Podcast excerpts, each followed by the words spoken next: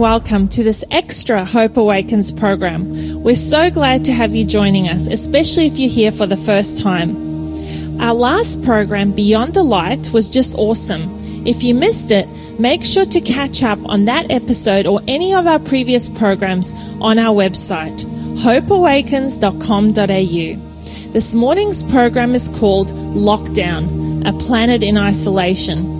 It has me curious because I'm pretty sure it's not about COVID. But before we go to John, we have some viewer questions that Robbie will answer. Hi, Rebecca. Good morning, and good morning to our viewers. For many of you, this may be your first Sabbath. Isn't it great to get time off the treadmill of work and more work and rush and more rush and take off a whole day to spend with our great God? And I agree with you, Rebecca. Last night's program was fantastic. Now, we have some very interesting questions once again this morning. Question number one John briefly mentioned haunted houses. Don't the dead sometimes haunt houses? A very good question indeed. Now, last night, John didn't have time to show every text on the subject, but there is a Bible text that answers your question specifically. For example, in Job chapter 7, verse 9 and 10, we read this As the cloud disappears and vanishes away, so he who goes down to the grave does not come up. Now that's pretty clear, isn't it? And as John said, it's not uh, the spirits of dead people, it's evil spirits or evil angels that are haunting houses. Our next question is didn't King Saul see Samuel the prophet after he died? Very good question. Once again, John briefly mentioned this in his presentation, but let's go to the story found in 1 Samuel chapter 28. We'll see clearly that Saul did not see Samuel, but an evil spirit. Let's pick it up in 1 Samuel 28, verse 3. Now Samuel had died, and all Israel had lamented for him, and buried him in Ramah, his own city and Saul had put the mediums and the spiritists out of the land. So the Bible is telling us in the story that Samuel has died, and we know that when a person dies, they don't come back up. We just saw that in that previous question. So next in the story, Saul is described as going to inquire of God, but God doesn't answer him in the story. So next, he goes to a medium and asks her to call up Samuel. And notice what it says in 1 Samuel chapter 28 verse 12. When the woman saw Samuel, this is the spiritist, she cried out with a loud voice, and the woman spoke to Saul saying, "Why have you deceived me for you are Saul?" And the king said to her, "Do not be afraid. What did you see?" And the woman said to Saul, I saw a spirit ascending out of the earth. So he said to her, what is his form? And she said, An old man is coming up and he's covered with a mantle. And Saul perceived that it was Samuel, and he stooped with his face to the ground and bowed down. So you see, Saul never saw Samuel. It was the medium that saw a spirit, which we know from our previous presentation they're nothing more than angels, in this case, fallen angels. So again, there's no contradiction in the Bible. When it says the dead do not know anything, it's because, well, the dead don't know anything. So I hope that clears up that question. Question number three. Doesn't Colossians 2.16 indicate that the seventh day Sabbath is no longer important for us to keep? Great question once again. Let's look at that passage again. Colossians chapter 2 verse 16. So let no one judge you in food or in drink or regarding a festival or a new moon or Sabbaths, which are a shadow of things to come, but the substance is of Christ. So notice in this verse, as John mentioned in the last presentation, it's talking about the ceremonial or the annual Sabbaths. It's not talking about the weekly Sabbath. Remember, in Hebrew, this word Sabbath literally just means rest. But notice once again, in verse 17, Paul is telling us that these ceremonial drink and food offerings and new moons and annual rest, they're all shadows of things to come, which Paul says was Jesus. So the ceremonial system ends with Jesus, which is why, thank goodness, we don't perform sacrifices anymore, because Jesus, who all these things pointed to, fulfilled that. So you'll notice that we're not talking about the weekly Sabbath in these passages. Paul's talking about the shadow of things to come, whereas the Sabbath points us back to God as our Creator. Well, that's all the time we have for this morning, Rebecca, so back to you. Thanks, Robbie, for your very clear answers. Before we go to John's presentation, please remember that we also have our regular program tonight at the usual time. It's titled The New Normal A World Without Fear. Without further ado, let's join John as he talks this morning about lockdown, a planet in isolation. We are going to pray together and then dive into our Bible subject. Let's pray now. Our Father in heaven, we are grateful for the opportunity to come to your word and now speak to us. It's your word. Guide us by your spirit. Give us hope. Help us to navigate the confusing maze that is this world right now. We thank you and we pray in Jesus name. Amen. Our subject is a planet in lockdown. And that's been an interesting feature of this whole pandemic. Lockdown. Not every place has called it that. Some have called it shelter in place or stay at home. Wuhan, China, the epicenter of the coronavirus outbreak, was under lockdown for 76 days. A third of the world's population has been on lockdown. Now, some places have begun to ease restrictions, but in spite of that, we've been told the effects of this will stay for a while. Germany has announced that Oktoberfest, which happens mostly in September, Septemberfest, will not happen this year. In Spain, people were not allowed to leave their homes except to buy food and medical supplies or to walk the dog. Only reasons you were allowed out. Anyone who broke the rules faced fines of more than $1,000. Children weren't allowed outside at all for six weeks even to accompany their parents to the grocery store. Schools in most all countries have been closed with students doing classes online in many places. When New Zealand eased restrictions and went from level four to level three, which was described as level four with fast food, McDonald's ran out of lettuce, KFC ran out of chicken, and police had to control crowds at burger joints. Says something about priorities. Lockdown, social distancing, now, the effects of locking down a society or prolonged social distancing can be very serious. The divorce rate is evidently going up in many places. Incidents of domestic violence also up, and that's very serious. And someone just two nights ago asked me to pray for her elderly mother. Like so many elderly people, she's cut off from the outside world, cut off from those she loves, and it's a real challenge. This person said to me, my mother has been crying about how hard this is. In many places, funerals haven't been happening or they're taking place with just the fewest amount of people present. So lockdown means that people haven't even been able to grieve in the customary way, in the, the healthy way. In some locations, people have been flouting the rules. You've heard about that. Some places, people have been protesting, and this is out of anger, which comes from frustration. But why the isolation? Why the lockdowns? It's because authorities have been wanting to contain a deadly virus. They're wanting to keep it from spreading. Well, right now, I am going to share with you that there is coming a time when this entire planet will be on lockdown for essentially the same reason. To flatten the curve, to contain a deadly virus, to contain sin and to stop it from spreading. The good news is that this lockdown we're looking at is only temporary and it will be the last time we ever see a planet on lockdown. Now, the idea of isolation or quarantine isn't new. You could say the first quarantined family was Noah's family, quarantined on an ark before, during, and after the worst storm ever to strike planet Earth. There's an interesting passage of the Bible dealing with a time still in the future. In fact, after the return of Jesus. Here's what the Bible says about Jesus' return. 1 Thessalonians chapter 4. For the Lord himself will descend from heaven with a shout with the voice of an archangel and with the trumpet of God.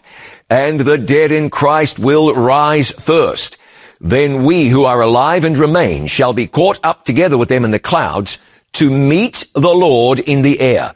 and thus we shall always be with the Lord. Jesus is going to come back to this earth. That's what we are all looking forward to. That he came to earth a first time is an indisputable fact. He came as the Messiah. And let me say something. People will say, I have no problem with Jesus. He was a good man. Oh no, you can't get away with that. He was either the Messiah or a bad man. Only a crazy man would think that he was sent by God and then allow himself to be nailed to a cross for someone else's sins and tell others that that's why he was here. So you can't sit on the fence on this one. Jesus is either who he says he is, the divine son of God, or he was a madman bereft of good sense. If he was a madman, so be it. But if he wasn't, I don't know how you could ignore him.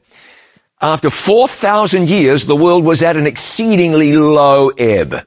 God's own people had turned their back on him to the extent that they held the prophecies of the Messiah in their hands, and yet they weren't ready to accept the Messiah when he came to earth. Even when the wise men came from the east and asked about the Messiah, Herod the king gathered all the chief priests and scribes of the people together he inquired of them where the Christ was to be born. This wasn't done secretly. The religious leaders were summoned by the king. There are some characters here who have traveled a very long way to find the Messiah. What's that all about? Where will the Messiah be born? They consulted the ancient scrolls and they said to him, But you, Bethlehem Ephrathah, out of you shall come forth to me the one to be ruler in Israel whose goings forth are from old, from everlasting. See, the prophet Micah said Messiah would be born in Bethlehem. So they knew. Herod dispatches the wise men to Bethlehem. Off they go. They don't bring the child back to Jerusalem as Herod asked, but instead they go to their home country without returning to Jerusalem. Matthew 2:16 says, Herod, when he saw that he was deceived by the wise men, was exceedingly angry, and he sent forth and put to death all the male children who were in Bethlehem and in all its districts, from two years old and under, according to the time which he had determined from the wise men. Everyone in Jerusalem knew about the visit of the wise men. Everyone in town knew about the agitated king, and they didn't trust him. Herod was cold-hearted, ruthless, nihilistic, he had members of his own family put to death, including wives and children. When all of those poor children in Bethlehem were killed, what do you think the talk of the town was? Herod. He was told the Messiah was in Bethlehem, but those visitors from the east didn't do what he asked. He's worried about another king rising up. And don't you think people would have said, Messiah? Oh yes, the Messiah. Daniel's prophecy had told them about it way back then. It had forecast when Messiah would arise. They had the scrolls. They had the malevolent Herod sounding the alarm about the Messiah being in their midst and Israel still cratered morally and religiously. Jesus came into the world at its nadir, its low point, and he is going to come back again as it was in the days of Noah. The signs around us suggest he's going to come back soon. 2,000 years ago, Jesus spoke of pestilences, SARS, and Ebola, and swine flu, and bird flu, and mad cow, and the Zika virus. Remember that? COVID-19. We are there, ladies and gentlemen. And remember what Jesus said. Luke 21 verse 28. Now when these things begin to happen, look up and lift up your heads because your redemption draws near. He's coming back. Let me tell you that again. He's coming back. And when he does, Paul wrote, behold, I tell you a mystery. We shall not all sleep, but we shall all be changed in a moment, in the twinkling of an eye, at the last trumpet. For the trumpet will sound, and the dead will be raised incorruptible, and we shall be changed. For this corruptible must put on incorruption, and this mortal must put on immortality. So when this corruptible has put on incorruption, and this mortal has put on immortality, then shall be brought to pass the saying that is written, death is swallowed up in victory. Now I want to look at a stunning piece of writing found just inside the back cover of the Bible. It is chapter 1187 of the Bible. It is Revelation chapter 20. Revelation was written by John, the beloved disciple, while he was under house arrest on the island of Patmos in the Aegean Sea. Patmos is a Greek island, even though it's 35 miles from Turkey and 160 miles from Athens. It's about one third the size of Manhattan. In Revelation 19, John has described the return of Jesus to the world. And so now he starts Revelation chapter 20 by saying, Then I saw an angel coming down from heaven, having the key to the bottomless pit and a great chain in his hand. He laid hold of the, of the dragon, that serpent of old, who was the devil and Satan, and bound him for a thousand years. This is the millennium that you hear about. Now, many people believe that Jesus is going to reign on the earth during the millennium. So let's look and see what's going on. An angel comes down from heaven, takes hold of the devil, binds him for a thousand years, a millennium. The angel is depicted as, as having a chain, is depicted as tying up the devil with that chain. Verse three. And he cast him into the bottomless pit and shut him up and set a seal on him so that he should deceive the nations no more till the thousand years were finished. But after these things, he must be released for a little while. So Satan is bound and Satan cannot deceive anyone for a thousand years. But then he'll be released for a while. The question is, how do you bind an angel, a fallen angel? And what's this bottomless pit that he's placed into? It could be that he's dropped into a really deep hole. Or let's remember what happens when Jesus returns. This is 2 Peter 3 verse 10. But the day of the Lord will come as a thief in the night, in which the heavens will pass away with a great noise, and the element will melt, the elements will melt with fervent heat. Both the earth and the works that are in it will be burned up. You'll remember the return of Jesus depicted in Daniel 2. The stone cut out without hands. It lands on the feet of the image and sweeps away the kingdoms of the world. When Jesus comes back, the world is destroyed. Paul wrote about those who will be destroyed with the brightness of his coming. The destroyed earth is now represented as a bottomless pit, an abyss, if you'd like to look at the original language. Satan is bound because he's confined here. He's isolated. He's quarantined on this desolate earth with no one to tempt. The earth is in lockdown at this time. When Jesus returns, the earth is destroyed. Satan is bound. But we read that after this, Satan is going to be released for a time. Look at verse 4 with me. It tells us some things. And I saw thrones, and they sat on them, and judgment was committed to them. Then I saw the souls of those who had been beheaded for their witness to Jesus and for the word of God, who had not worshipped the beast or his image, and had not received his mark on their foreheads or on their hands and they lived and reigned with Christ for a thousand years. Notice, there are people here who had died, but now they're alive. That means there has to have been a resurrection. We read earlier that when Jesus comes back, the dead in Christ shall rise. And here are those who have been raised and they are shown as being with Jesus. So where are they? If they're with Jesus, they're in heaven. Remember what Jesus said in John 14? I go to prepare a place for you. And if I go and prepare a place for you, I will come again and receive you to myself, that where I am, there you may be also. Jesus returns. We are out of here. We are going to heaven. The earth is destroyed Satan is bound here for a millennium. The planet will be in lockdown. Now, why would that be?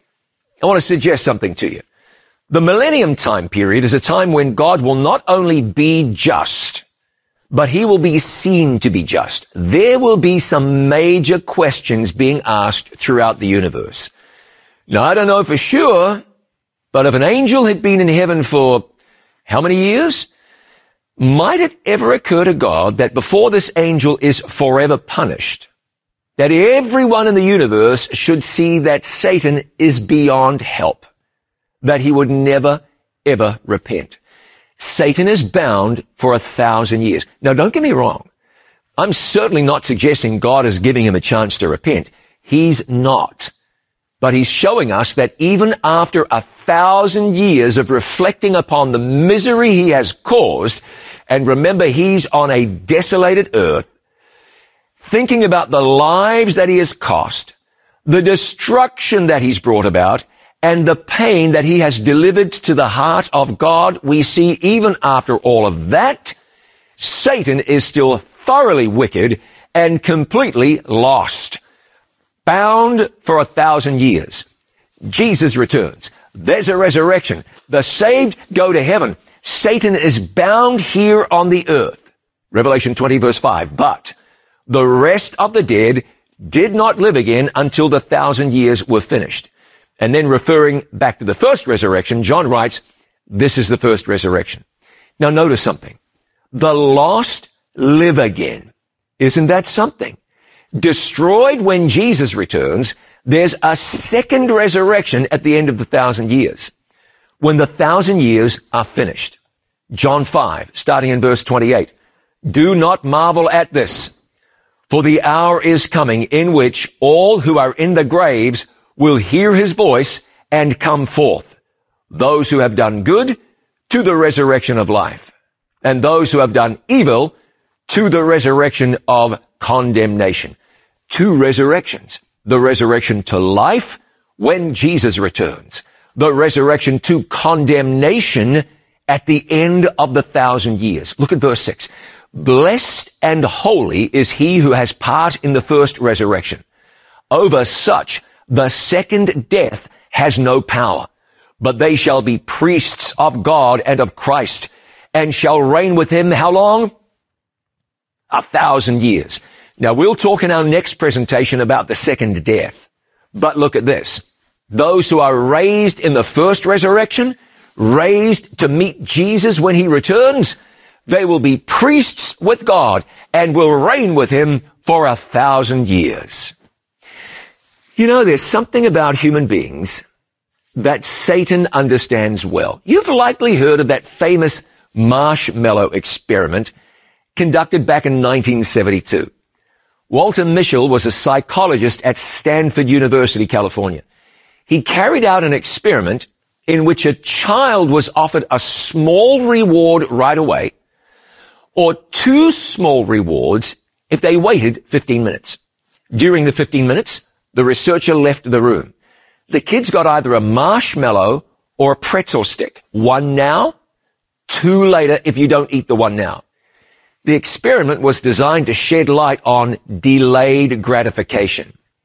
How people differentiate between taking something now or waiting for something better later. This is a challenge we face with matters of eternity. We tend to think of what we can get in this world as the goal. Now don't misunderstand me. I'm not against achieving and having and so forth in this world. Wealth is certainly not a sin. And if God blesses you with money and possessions, then you can thank Him for that and honor Him through them. But the challenge arises when we see cars and homes and money as the goal, as the main priority, rather than seeing heaven as the priority, honoring God as the priority. Jesus offers you peace in this world. He offers you forgiveness. He offers you a life of meaning, a life of integrity. The world tends to offer us the things that are shallow and unimportant, and we can confuse the two or prioritize wrong. A Stanford marshmallow test might, might just be this. Our marshmallow test. God offers us the opportunity to be priests of God and of Christ and to reign with him for a thousand years. But we might tend to be distracted by the praise of others, by possessions, by the always changing fashions of the world. Let me encourage you. Paul wrote to the Colossians and said, if then you were raised with Christ, seek those things which are above, where Christ is, sitting at the right hand of God. Notice, seek those things which are above. Set your mind on things above, not on things on the earth. For you died, and your life is hidden with Christ in God. When Christ, who is our life, appears, then you also will appear with him in glory. Notice what the apostle said. Set your mind on things above. He said, Christ is our life. And when he comes back, we'll be with him in glory. Friend, how are your priorities? Where are you looking right now? One day we'll have the opportunity to sit with Jesus in heaven. And you'll be glad then that you didn't get sucked into the distractions of this old world. And look at what God says. He will do this for you. Look how hopeful this is. Ezekiel chapter 36, God says, a new heart also will I give you, and a new spirit will I put within you. And I will take away the stony heart out of your flesh, and I will give you an heart of flesh. And I will put my spirit within you, and cause you to walk in my statutes, and ye shall keep my judgments and do them. You see what God will do in your life? He can change your heart, change your priorities, change your desires when he gives you a new heart.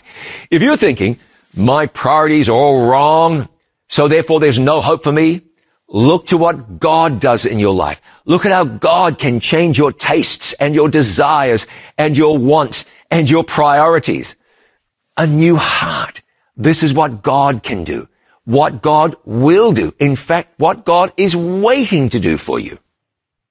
How do you get that new heart? You ask Him for it. You invite Jesus to take your heart and make it new.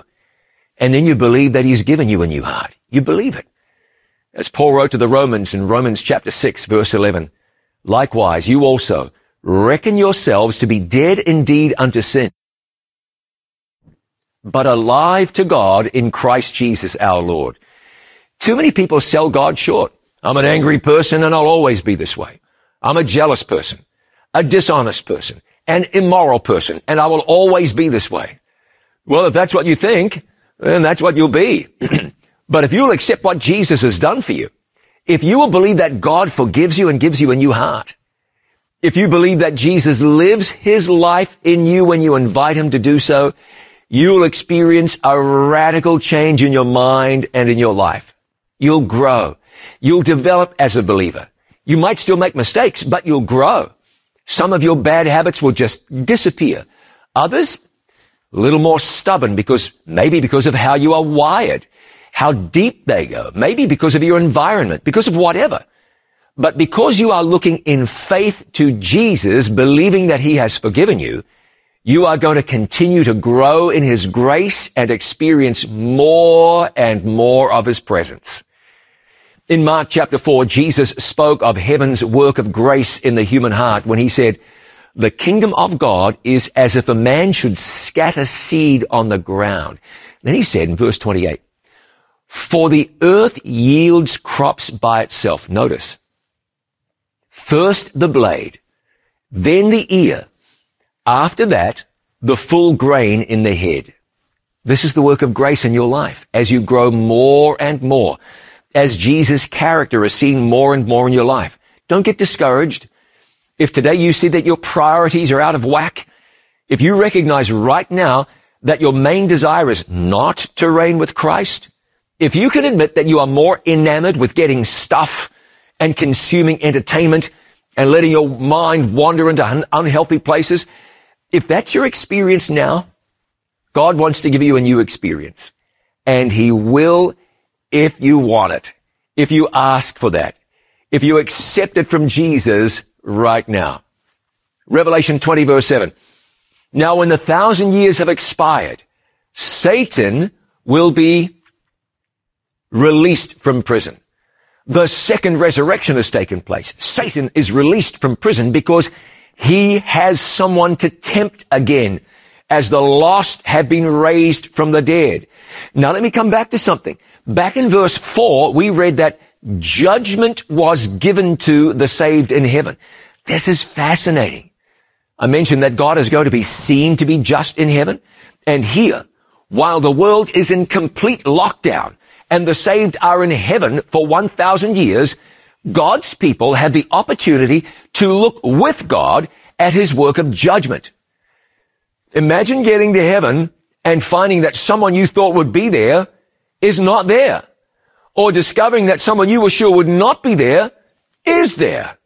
What God does is He opens up the books of record so we can look into the, into the decisions that He has made. Any questions you might have will be answered. Any thoughts you might have had, they'll be addressed. God is just and will be seen to be just. Paul wrote in 1 Corinthians 6, do you not know that the saints will judge the world? And then he wrote, do you not know that we shall judge angels? This is when that happens. We look into the decisions God has made in the judgment. And we'll agree that all of God's decisions are fair and just and right. So, Satan is released from his prison. The lost have been raised from the dead. And this is the end of the 1,000 years. And the Bible says in Revelation chapter 20 and verse 8 that Satan will go out to deceive the nations that are in the four corners of the earth. Gog and Magog, to gather them together to battle, whose number is as the sand of the sea. Now this is where we really need to look at how we interpret the Bible. Gog and Magog are sometimes interpreted to represent countries in Europe or in the Middle East. Russia and Turkey are frequently mentioned in some kind of end time war against Israel. But let's look at how we're going to interpret this. Gog and Magog, where do they first appear in the Bible? Ezekiel, chapters 38 and 39. In Ezekiel, Gog and Magog represent the enemies of God.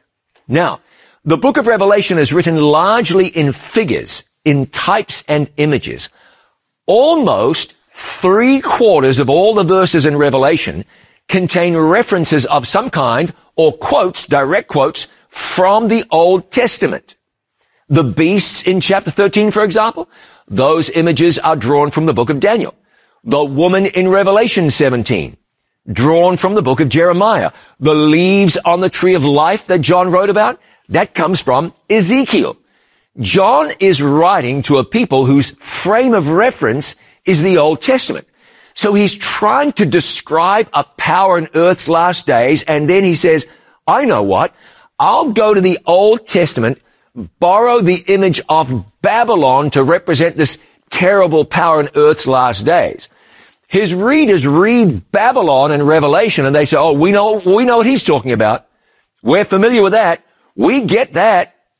So here he writes about Gog and Magog. And his readers say, okay, we know that he's talking about the enemies of God because that's how Ezekiel used the phrase. The devil is going to deceive those who are opposed to God. And that's what he does. The lost are raised from the dead and they realize we have not been given immortality.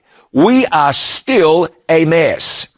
Satan inspires them to rebel against God so they can take the holy city because life is in there.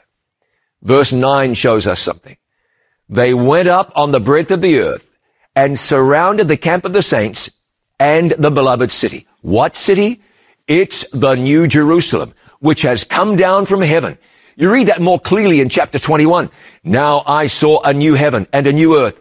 For the first heaven and the first earth had passed away, and there was no more sea.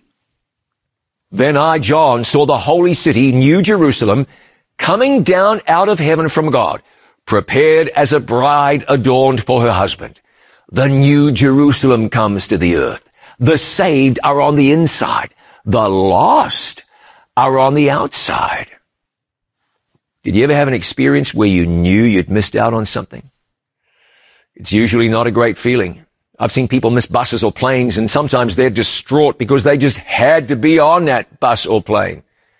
But now you've got people who are outside the New Jerusalem. They realize now that it is forever too late. They simply cannot be saved. Imagine the desperation people will feel then. In Revelation 22, the picture is painted clearly. Jesus says, he who was unjust, let him be unjust still. He who is filthy, let him be filthy still. He who is righteous, let him be righteous still. And he who is holy, let him be holy still. And behold, I'm coming quickly and my reward is with me to give every one according to his work. In Revelation 6, the Bible speaks of the return of Jesus when it says, then the sky receded as a scroll when it is rolled up and every mountain and island was moved out of its place and the kings of the earth, the great men, the rich men, the commanders, the mighty men, every slave and every free man hid themselves in the caves and in the rocks of the mountains and said to the mountains and rocks, fall on us and hide us from the face of him who sits on the throne and from the wrath of the lamb. For the great day of his wrath has come. And who is able to stand? Imagine how you'd feel to know that you had every chance to follow and accept Jesus. And you hadn't taken it. In the Old Testament, the story is told of Esau who sold the birthright, the special privileges that belonged to the firstborn. He sold the birthright for a meal of lentil stew. Why in the world would someone do that? Well, yeah, he was hungry, sure. But didn't he realize he would get over his hunger? He could have waited. If he really had wanted that food, he could have bought it without paying nearly so much. All that is true. But remember the marshmallow experiment carried out by Stanford University? People aren't good at delayed gratification. We want what we want when we want it. Esau wanted that food. He was faint with hunger. He couldn't wait. Well, no, that's not right. He wouldn't wait. Can you think of there being a reason ever, ever a reason that you should wait to come to Jesus in faith? Let's think that through. According to the Bible, all of us have sinned and come short of the glory of God. Sin brings death with it because sin is us going our way and separating from God. God is vast, yet we separate from him because of sin. But what does the word of God tell us? For God so loved the world that he gave his only begotten son, that whoever believes in him should not perish, but have everlasting life. So God's done what God can do. He says, sin is going to cause you your existence. But instead of you dying, Jesus will die. Heaven loves you so much that heaven is willing to take the hit. And we can barely even imagine what the death of Jesus means to heaven, to God, to the Godhead. Jesus died for you. He says, if you'll just let me, I'll take your heart and do something special. Paul described it in Philippians chapter 2. For it is God who works in you, both to will and to do for his good pleasure. And we say, ah, but we're weak. Ah, but we're faulty. Oh, we're undeserving. You better believe that we're undeserving. No one's going to go to heaven because they deserve. We're going to go there because Jesus deserves. And he's offered you everlasting life. By the way, don't think for a moment that everlasting life takes away your fun or removes the things that you love. No, no. Everlasting life comes into your life so that your experience on this earth is better. You love life even more. God bestows special gifts on you. And as you feed on His Word more and more, you appreciate more and more the things of heaven. You get to know God well, you'll love Him well. Philippians 1 and verse 6 says, being confident of this very thing, that he who has begun a good work in you will complete it until the day of Jesus Christ. You see, Jesus gets into your life and he does the work that you could never do. Our role is to say, go ahead, do your work. Let me simply follow you. Do your will. I'll do things your way. That's Christianity. There is a God who loves me, a savior who died for me. His way is better.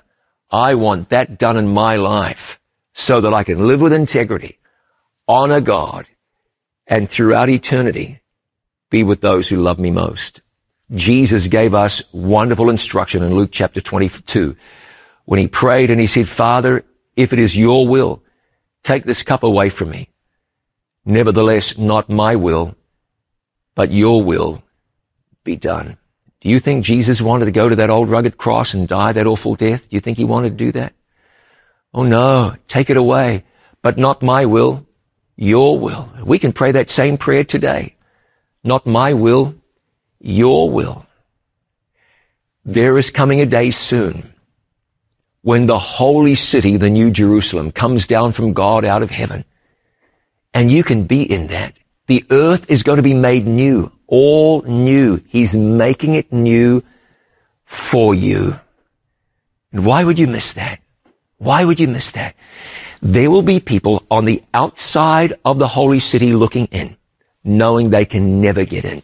In that time, everyone who has ever lived will be together in one place at one time. And those on the outside know that they're lost.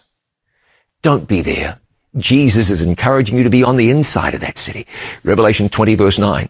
They went up on the breadth of the earth and surrounded the camp of the saints and the beloved city. And fire came down from God out of heaven and devoured them. Jesus is inviting. He's knocking on the door of your heart, inviting you to give him your heart, bidding you, come to me. He's coming back soon. What would the second coming of Jesus be like? The heavens depart as a scroll and Jesus comes riding down through the great corridors of space. And why is he coming back?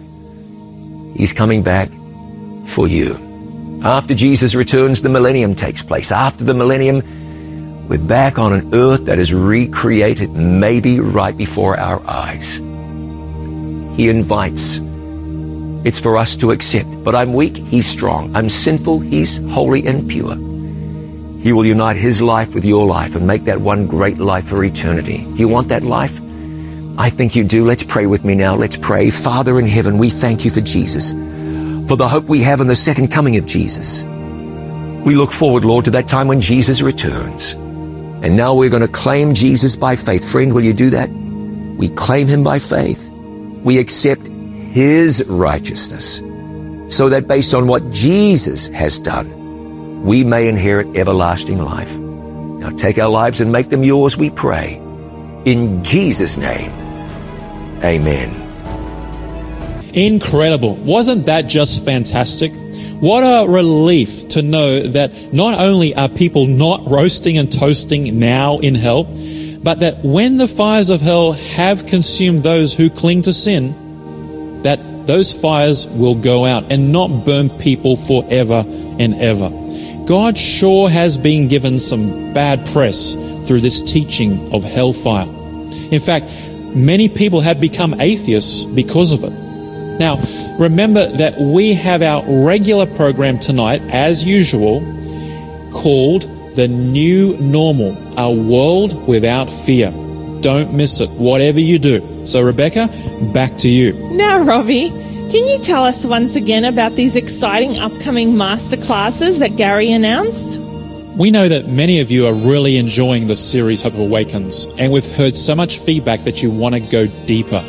So again, we're excited to announce that very, very soon we'll be offering a number of masterclasses where you can connect with expert teachers in various areas all over Australia and New Zealand. So if you're interested in joining a masterclass, take out your phone now and text the code word LEARN. If you're in Australia, text LEARN to 0428 833 386. If you're in New Zealand, text LEARN to 875. Again, if you're in Australia, text LEARN to 0428 833 386. Or if you're in New Zealand, text LEARN to 875. We'll then send you a form with some topics that we'll be offering masterclasses on. And all you need to do is indicate which ones you're interested in, and then we'll let you know when and what classes we'll be offering. So we're pretty excited. Rebecca, back to you. Thanks, Robbie. This morning's presentation brings such relief to my heart, and I'm sure it does to our viewers, to know that the Bible teaches that there's no such thing as a fire that burns people forever and ever throughout eternity. Definitely an eye opener. Now, to get this morning study guide, just go to hopeawakens.com.au and click on the free offer link. And remember, as Robbie said, we have our regular Saturday night program tonight at the same time of 7:30. It's called The New Normal: A World Without Fear. See you then.